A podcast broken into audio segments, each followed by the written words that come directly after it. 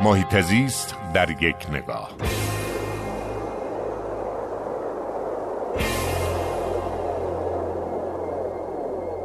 هفته اول ماه میلادی جاری یعنی اگست یا اوت معروف بود به هفته شیر دادن به نوزادان. کار جالبی یکی از قهرمانان ورزشی ما قهرمان تیراندازی ما انجام داد. اینه که در بین دو بازی اومد و به فرزند خردسال شیر داد که انکاس رسانه بسیار بزرگی رم به بار آورد. ما باید بدونیم که شیر مادر تونسته از مرگ 823 هزار نوزاد در سال جلوگیری کنه و تونسته سه و دو دهم میلیارد دلار به اقتصاد جهان کمک بکنه.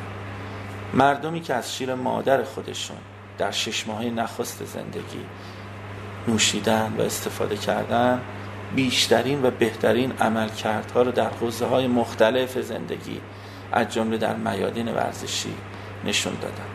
امیدوارم که ورزشکاران این کشور به خصوص بانوان عزیز به بهانه رقابت های ورزشی این وظیفه رو از خودشون نرونن و امیدوارم که جامعه ما بره به سمت معرفی این اصاره ارزشمند که می‌تونه کیفیت زندگی آینده ایرانیان رو تامین بکنه. اخیرا ثابت شده که آدم هایی که از شیر مادرشون استفاده کردن آدم های صبورتری هستن دیرتر قضاوت می‌کنن و بیشتر میبخشن.